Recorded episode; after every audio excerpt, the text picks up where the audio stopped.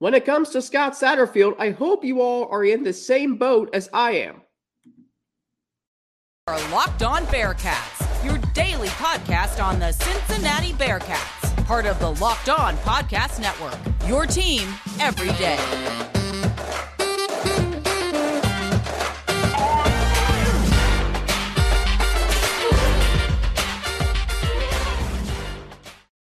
Thank you so much for making Locked On Bearcats your first listen every day. We are free and available wherever you get your podcasts, including on YouTube. Don't forget to subscribe to the channel to get alerts every time that we drop a new episode. My name is Alex Frank, your host each and every day here on Locked On Bearcats, part of the Locked On Podcast Network, your team every day. It is Tuesday, May 2nd, meaning we are 123 days away from the Bearcats season opener against Eastern Kentucky Saturday, September 2nd at historic Nippert Stadium. And I'm at a UC alumni event over the weekend. And whenever I'm at a UC alumni event or an event where there are Bearcat fans prevalent, I always like to strike up conversations with those.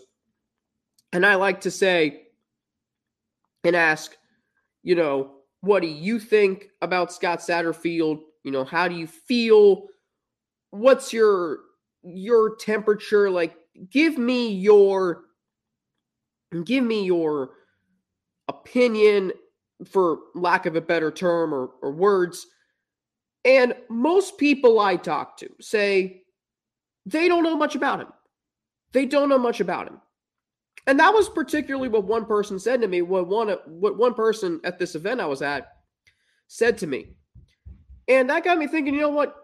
They're right because we haven't seen him coach a game. All we have right now to go off of Scott Satterfield is all we have is what he's done in Louisville, what he has said, and he's only had, I believe, three press conferences, if my memory serves me. No, four. Well, not well, I should say way more than that if you count the end of practices. But the point is, he's only had a select few press conferences. There hasn't been a game, there hasn't been a fall camp, there hasn't even been the second transfer portal window concluded. All we have right now is what he has said through the first five months or so on the job. And it has been a very good five months. Look at the transfers he has landed. Emory Jones, who is in line to be the starter. He is in line to be the starter. And you think about the offensive identity he's going to bring potentially to this team. I think that's one thing that I'm really excited for. And Mo Egger echoed this sentiment earlier this offseason on, on this show. The things that this Bearcats offense is going to be able to do far outweigh what last year's offense was able to do because you're going to see a lot more movement, a lot more motion, maybe some misdirection, maybe some quarterback runs. You're going to see more versatility. That is what I'm most excited for when it comes to this offense. What I'm also excited for is the fact that, look, I don't know what's going to happen with this team. Again, if you're in the boat of, well, he didn't do that well at Louisville, so yeah, I don't think this team is going to be very good this year. Okay, that's fair. You are fair to think that. I'm not going to tell you how to think. I am going to encourage you to be optimistic. I am going to encourage you to be like, hey, you know what? This man hasn't coached a game yet. How can I definitively form an opinion when he hasn't coached a game yet? The answer is you can't. The answer is you need to see him coach a game, a whole season to form an opinion. And by the way, as I have said before, he is walking into a much better environment than Luke Fickell walked into in 2017. You want to know why I know that? Because the team after the team heading into 2017 and the athletic department and the football program were in not nearly as good of places as all three of them are now. There is tremendous support. There is tremendous a tremendous foundation in place. If there is one thing that I am really giving Scott Satterfield a chance to succeed on, it's the foundation. I'm not saying he has to come in and be like Luke Fickell, but I will pose this question to you. You might think he'll never be Luke Fickell. What if he wins the Bearcats a national championship? Could happen. It could happen. But the point is this we know about him as a person, maybe, even, maybe not even that. We know what he's done in Louisville and Appalachian State. But as far as what he's done as the Bearcats head coach, he hasn't coached a game yet. How can you definitively conclude your thoughts on Scott Satterfield? All you have is speculation. All I have is speculation. So I'm in the same boat as you. I hope you're in the same boat, though, that because we don't know, we need to determine, we need to determine based off of games. If the Bearcats, and let's say, let's say the Bearcats go into Pitt week two, September 9th. Let's say they go into Pitt and they win.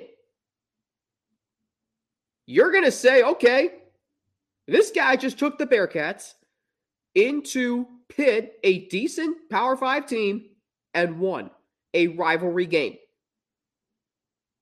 Then, what if the Bearcats beat Oklahoma? What if the Bearcats beat Oklahoma and are 4 0 through the first four games of the season? Now, that's the first four games. You're going to be riding a high. But then again, you win your first three games and you win your first Big 12 game, you should be riding a high if that's the case. Then you're going to say, great hire. Then you're going to say, this guy can coach. You're probably going to really love what the offense is going to bring. Then, let's say the Bearcats, I'm not saying they're going to go to the Big 12 championship this year. Don't expect them to. But what if they end up 9 and 3 and they just miss it and they still play in a New Year's Six Bowl? Then you're going to probably say, this guy is this guy really is doing great things for the program. Now, if they come out and start 1 and 3 or 1 and 4 and you want to you want to bash him. You want to tell me you want to bash about him to me. That's fine. I'm here for it. But as you know, with me, I am an optimistic person. Now, I'm also realistic. I'm not going to tell you that the Bearcats are going to be 12 and 0. I am going to be optimistic and say this team, there's not one game on the schedule that they are going to definitively lose and lose badly. That's where I'm at with the Cincinnati Bearcats right now. Again, all we have right now is speculation. I need to see him coach a game. I need to see a full season from him, honestly, before I can really have a definitive opinion on him. And me being a huge Bengals fan that I am, like when Zac Taylor was hired, I was really optimistic. Offensive minded, came from the Rams. The next big thing offensively was Sean McVay. I thought he could elevate Andy Dalton to a level that he had never been elevated to before. The first season was rough, but they never got blown out, other than San Francisco, Pittsburgh, and the second Baltimore game. They never got blown out. And then Joe Burrow's rookie year, you saw some things that you could get behind. And look what's happened the last two years. They have gone 22, 22, and 9. So, no, that's not right. Uh, that's not that, that, that's way not right actually. In the last two regular seasons, they've won 22 games, and don't worry about how many they lost. At 22 and 11, 22 and 11. Oh, and their record in the playoffs a solid five and two. So really, 27 and 13. It's pretty good. Again, give Satterfield time. You don't have to be in the boat of Well, he's not going to do well because I saw what he did at Louisville. You don't, we don't know much about him in general, maybe. We don't know much about him as an in game coach just yet. I think the Bearcats are going to be all right this year. I like what they can do offensively. I like how the quarterback is going to play a big part of the offense. The running game is going to what's drive the Bearcats offense potentially. And what Satterfield can do offensively, what we saw at Louisville, can help this Bearcats team get back to who they are as an identity that has won them so many games in the last five years. Running the football and being a developmental offense. The Bearcats offense, when Desmond Ridder was the quarterback, wasn't great to begin with. It took years for them to get to where they were. The same can be true with Satterfield's offense. All right, coming up, I, I am way late for this live read. I respond to your comments from Friday's show. Friday's show. We'll get into that after I explain to you how this episode of Locked On Bearcats is brought to you by FanDuel Sportsbook. Make a fast break to FanDuel during the NBA playoffs because right now new customers can get a no sweat first bet up to $1,000. That's $1,000 back in bonus bets if your first bet doesn't win. There's no better place to bet all the playoff action in America's number one sports book. Visit fanduel.com slash lockdown and get a no sweat first bet up to $1,000. That's fanduel.com slash lockdown. Fanduel, an official sports betting partner of the NBA. Thanks again for making Locked On Bearcats your first listen of every day on tomorrow's show. One of my favorite guests every week, Neil Meyer of the Front Office News, will join me to talk about the Bearcats were drafted over the weekend, what he thinks about Ivan Pace Jr. slipping from a projected fourth round pick, at least by Dane Brugler, to going undrafted. Plus, his thoughts, and I'm going to get to this in segment three, on Simas Lukosius committing to the Bearcats, a transfer from Butler. All right. So Friday was last Friday was the one year anniversary of Sauce Gardner being the Bearcats' first first round selection in 51 years. 51 years. Now, you responded and you commented on our video, which I like. Feel free to comment on any video. Feel free to leave a comment in the audio, on the audio, wherever you get your podcast, Apple Podcasts, whatever it may be. But you had some things that you said about the 2022 draft class. And I'm going to touch on them right here. First comment. And I talked about how the impact that Sauce Gardner and all the Bearcats, nine of them who were drafted, the impact that that draft class had on the Bearcats program. The fact that they had the third most players of any program in the country get drafted. So here were the comments. We'll start with comment number one. And both comments were made by the same listener. So, listener's comment number one says, Alex, you're mistaken. Cincy is not as good at developing talent as any other college team. They probably don't stand up against 60% of D1 schools. Cincinnati was able to develop a few, all caps, kids into NFL caliber players. However, there has been staff turnover, and this is no longer a G5 schedule. It will be more challenging to transform two and three star players into NFL talent with this current coaching staff. All right, so a couple things mentioned there. Number one, um, 60% of D1 schools is a lot. If we do some simple math, and my University of Cincinnati math is, I like to think, pretty good. Actually, it is. See, this is how good I am at math. So there are 130 Division One teams in college football. And he said this listener said 60% of D1 schools. The Bearcats aren't the Bearcats can't stand with 60% of them. That means 78 teams, 78 programs. So you're saying there are 78 programs in Division 1 better than the Bearcats developing talent. I don't necessarily agree with that. 78 programs. That's a lot. 78 programs. Really? I'm deeming that overreaction. As far as a few kids, look at the players they've sent to the NFL in the last five years. Go back to 2020 when you saw the likes of Elijah Ponder, when you saw the likes of Brian Wright or Perry Young, or when you saw Josiah DeGuara, when you saw James Wiggins in 21, or you saw, and then look at this past year Tucker, Wiley, Scott, or Alec Pierce, or Desmond Ridder. It's not just one position, it's a whole bunch of positions. So don't tell me that it's just a few kids because there are a lot. And it goes back years before, even last year. When we look at Cincinnati Bearcats, and by the way, you want to tell me that there are only a few Bearcats in the draft.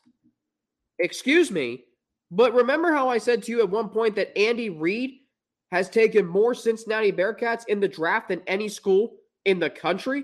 And this is Andy Reid, the best head coach in the NFL right now. That's pretty dang impressive. Now we can go to 2000, whatever. So 22, they send nine. 2021, they send James Hudson, Darrick Forrest, James Wiggins, Gerrid Doaks. 2020, they send Josiah DeGuara. 2019, they send Cortez Broughton. And this, then these are current players. 2018, Korey Cunningham. Uh, 2016, there are still two players currently in the NFL. 2013, Travis Kelce. And 2012 still has four, uh, five players. Five, no, four. Derek Wolfe, Isaiah Pead, John Hughes, Adrian Robinson. 2009, Connor Barwin. I don't know if these are still players that are still in the NFL, but 2009, and, and these may not be all of them, but you have 2009, you've got Connor Barwin, Kevin Huber, D'Angelo Smith, Brandon Underwood, Mick, Mike Mickens, Trevor Canfield. I mean, these are, this is not just, it's not just 2023. It's 2000 whatever. In the last five years, look at how many players the Bearcats sent to the NFL. It's enormous. So that's what I have to say to only a few players. Will it be harder to develop talent at the Big 12 level? This is actually a really interesting question. I think I don't think it will be because you're going to be able to still recruit at a high level and you're going to be able to sell your program more because you're in the, you're in the Power 5. It's going to be easier to sell your program. The games might be harder, but the games don't necessarily dictate how talented of a team you are. And if that was the case, why did LSU have the second most players drafted in 2022? They weren't even that good in 2021. They went six and seven. So the point is, the Bearcats send way more than a few players to the NFL, and it's still going to be a fertile ground to develop players. That is where I am at. Now, second comment. The second comment from this listener, from the same listener, says the 2021 Cincy team did not impress a single college football fan who cheered for a Power 5 program. Since he had a powder puff schedule with the super senior roster, since he will not see another nine win season in the Big 12 for a long, long time. Okay. Okay. Now, when I read that, obviously I was very defiant towards it, very much in disagreement. But let's break it down. If you weren't impressed by the 2021 team, then I don't think you can appreciate what that team accomplished. And I look at it this way, and I remember thinking this way after they beat Notre Dame. The amount of pressure that team faced, and really before Notre Dame, too, that team faced every week was enormous. And they never broke. Plus, they beat Indiana. You can say what you want about that Indiana team. They weren't very good. They beat Notre Dame, and then an 11 win Houston team in the championship game. It was not a powder puff schedule. They went to Notre Dame and won by 11. They played a very good Houston team in the championship game. They only led by one point at halftime. Experience, and by the way, experience, you can say they had a super senior roster. Well, okay, experience is how you get to the playoff at the G5 level. They had a fourth year quarterback, a fourth year wide receiver. They had two experienced tight ends. They had a third year corner, Coby Bryant back for, I believe, his fifth or sixth season. I can't remember exactly. They had Darrian Beavers. They had Bryan Cook. They had a whole bunch of experienced backs. Jerome Ford had been playing college football for three years by then. So, yeah, they were experienced. And again, and yes, I don't know when they're going to win nine games again. Maybe this year, maybe in 2023. But I think it'll be sooner rather than later. That team had more pressure than any team in the history of college football. You could argue in terms of wanting to get somewhere and what they had to do to get there and what also had to happen around them that they couldn't even control to get there, and they still did. I'll end segment two on that. Coming up, my thoughts on Simas Lukosius. All right, so the best part about Simas Lukosius is he's got two years of eligibility left. And I say that because you think about what he's going to bring to the Cincinnati Bearcats. He's going to bring versatility. He's 6'7, 225 pounds.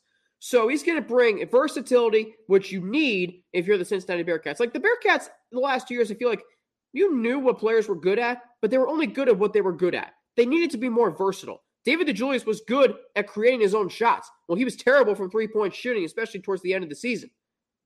You need to have guys who are good at everything, especially if you want to compete in the Big 12.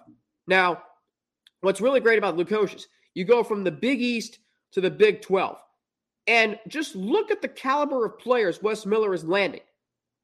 I mean, Simas Lukosius, the last two seasons at Butler, had two really good seasons. He improved each season. In two seasons with the Butler Bulldogs, Simas Lukosius had 11.6 points and last year 6.8 the year before that. So his scoring went up by almost five points a game. His rebounding went up by almost one rebound a game. His field goal percentage went up by almost five percentage points. His three point field goal percentage went up by almost 10 percentage points. And he still shot 80% for the line last year despite being down over nine percentage points. He averaged nearly three assists per game last year after just one the year prior. This guy is exactly what you need if you are the Cincinnati Bearcats. Last game of Butler was last year in the uh, quarterfinals of the big, the, no, the first round of the Big East tournament against St. John's. He had 23 points in 38 minutes of play against uh, St. John's in the Big East first round tournament. So clearly, you are getting a very good player. And you go from the Big East, which you could argue is the second best conference in college basketball. I mean, heck, it produced the national champion. The second best conference in college basketball. Now you're bringing in a guy who was a, a very prominent player on that team. Part of it is now to the Bearcats are in the Big 12 that you're able to land this caliber of a player, as we also saw with CJ Frederick. I also think part of it is Wes Miller. And I'm sure when I have Russ on later this week, he's going to join me on Friday. He's going to tell you exactly that. Again, Wes Miller is building this program the right way. This is a guy in Lukosius, as I said, who improved every season at Butler. You're making the jump from the Big East to the Big 12. That's huge. But again, it's like going from the second best conference to the best conference in college basketball. The Big East is a grinder. The fact that they play each other twice a year, and those games are war. I mean, those games are absolute war. That's how the Big 12 will be. Versatility is going to matter. Simas Lukosius can help with that. I want to end with a happy birthday. A happy birthday today goes out to former Bearcats wide receiver Alec Pierce. Alec Pierce. And Alec Pierce was a guy who I remember he got better and better each year of his college career. He had no catches in four games his first season. The coaching staff was even considering moving him to linebacker. They didn't, thank goodness. Then 2019, Sean McMahon will tell you this, as he told as he tells me all the time on our one of our shows I did with Bearcast Media. He was a part of it. In fact, he started the show uh, with me. Sean said Alec Pierce is going to be the breakout player on this team, and he was. He had a 52 yard catch against UCLA and scored his first touchdown against Marshall in the fourth game of the season, scored another one against UCF, tallying 652 yards on the season. He missed uh, he missed a few games in 2020 with an injury. Still had three touchdowns, though, including an acrobatic leaping 43 yard catch against Memphis and a 49 10 win. But then his senior season, 52 catches, 884 yards, eight touchdowns, including one in the American Championship game against Houston. He rode that to a second round selection, 53rd overall by the Indianapolis Colts in 2022. I really can't wait to see what the Colts and what Alec Pierce can do with the Indianapolis Colts this year with a new quarterback and Anthony Richardson, uh, if he's going to start, they're going to have a new head coach in Shane Steichen, offensive coordinator from Philly prior to this this job that he has now, and new offensive coordinator Jim Bob Cooter. Really, really love that hire for the Colts. So exciting stuff for Alec Pierce, a guy who got better and better and better each of his four seasons. And he had a lot of big plays. And you can think about all his big plays. The biggest play of his career that I remember the most came in the 2020 AAC championship game. And it happened on the Bearcats' game winning drive. Now, at that point, the Bearcats had not won a conference championship, despite all their aspirations beyond winning just a conference championship. But in 2020, Alec Pierce, in 2020, Alec, whoop, as I pull this game up, in that championship game, the Cincinnati Bearcats, and this was a great game. I called that game with Zach Free. Sean McMahon was also part of our broadcast crew that night. But in that game, there was a play on the Bearcats game winning drive. I'll never forget. I'm going to pull up the play in the box score. So this was in the fourth quarter. This is in the fourth quarter. The Bearcats faced a. Oh, where's the play? It was a third down. About the drive started with 334. So maybe I should probably consult college football reference for this. But anyway, it was a 20 yard, or I'm sorry, 20, yeah, 20 yard completion to the 47 yard line on third down. Ridder threw it to where only Alec Pierce could get it. He caught it one handed, pinned it to his chest, and then the Bearcats ultimately drove all the way to the Tulsa, all the way to the Tulsa 17 yard line, 35 or 34 yard field goal from Cole Smith. It says 34, I think it was 35. 35 yard field goal by Cole Smith. Bearcats win it on a last second field goal to beat Tulsa, win their first championship game. Now, how much time was left in that game? It was it was very late. I, I remember if I can somehow find my call from that game. I still have a tape of that somewhere, but it was a and it was a a fun night. Mike Governor Mike DeWine allowed Ohio Governor Mike DeWine allowed a bigger crowd I think it was like about five, ten thousand fans, something like that. If I have the play by play, I don't know if I have access to it. Well, that's okay. Um, I don't remember how much time was left, but what I do remember is, well, maybe I can. I still want to know now. Uh, but anyway, uh, that's the biggest play I remember is that catch to help set up the game-winning field goal by Alec Pierce. I wish I had the.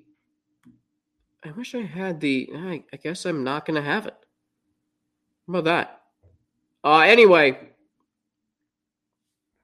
just a such an impressive play and an impressive Bearcat, an impressive guy and career for Alec Pierce. Coming up on tomorrow's show, Neil Meyer of the Front Office News will join me to discuss the Bearcats who were drafted this past weekend, including how Ivan Pace slipped all the way from projected fourth round pick to undrafted. It's unbelievable to think about. Then Thursday, Zach Fries and Sean McMahon join me for our weekly conversation. Plus, with Neil, I'm also going to talk about, I also want to talk to him about Scott Satterfield in that same boat I talked about on today's show. And Simon Lukosius. We'll talk about all those concepts, topics with Zach and Sean. And then Friday, Russ Heltman joins me for his thoughts on the Bearcats in the NFL draft. I, I'm going to work to get uh, Luke Braun from Locked On Vikings on this show. You also hear him on Locked On NFL on Tuesdays because Ivan Pace signed by the Minnesota Vikings. The Bengals do play in this year. I was thinking about that yesterday. The Bengals play the Vikings this year, so really looking forward to that. Thanks so much for making Locked On Bearcats your first listen every day. As I mentioned, Neil Meyer of the Front Office News joins me tomorrow. I'm on Twitter at Frankie underscore Natty, Instagram Alex Frank underscore email alex3frank at gmail.com. I'm back tomorrow. Have a great rest of your day. Thanks so much for making Locked On Bearcats your first listen of every day. I'm Alex Frank for Locked On Bearcats. Have a fantastic day, and I'll talk to you tomorrow right here on Lockdown Bearcats.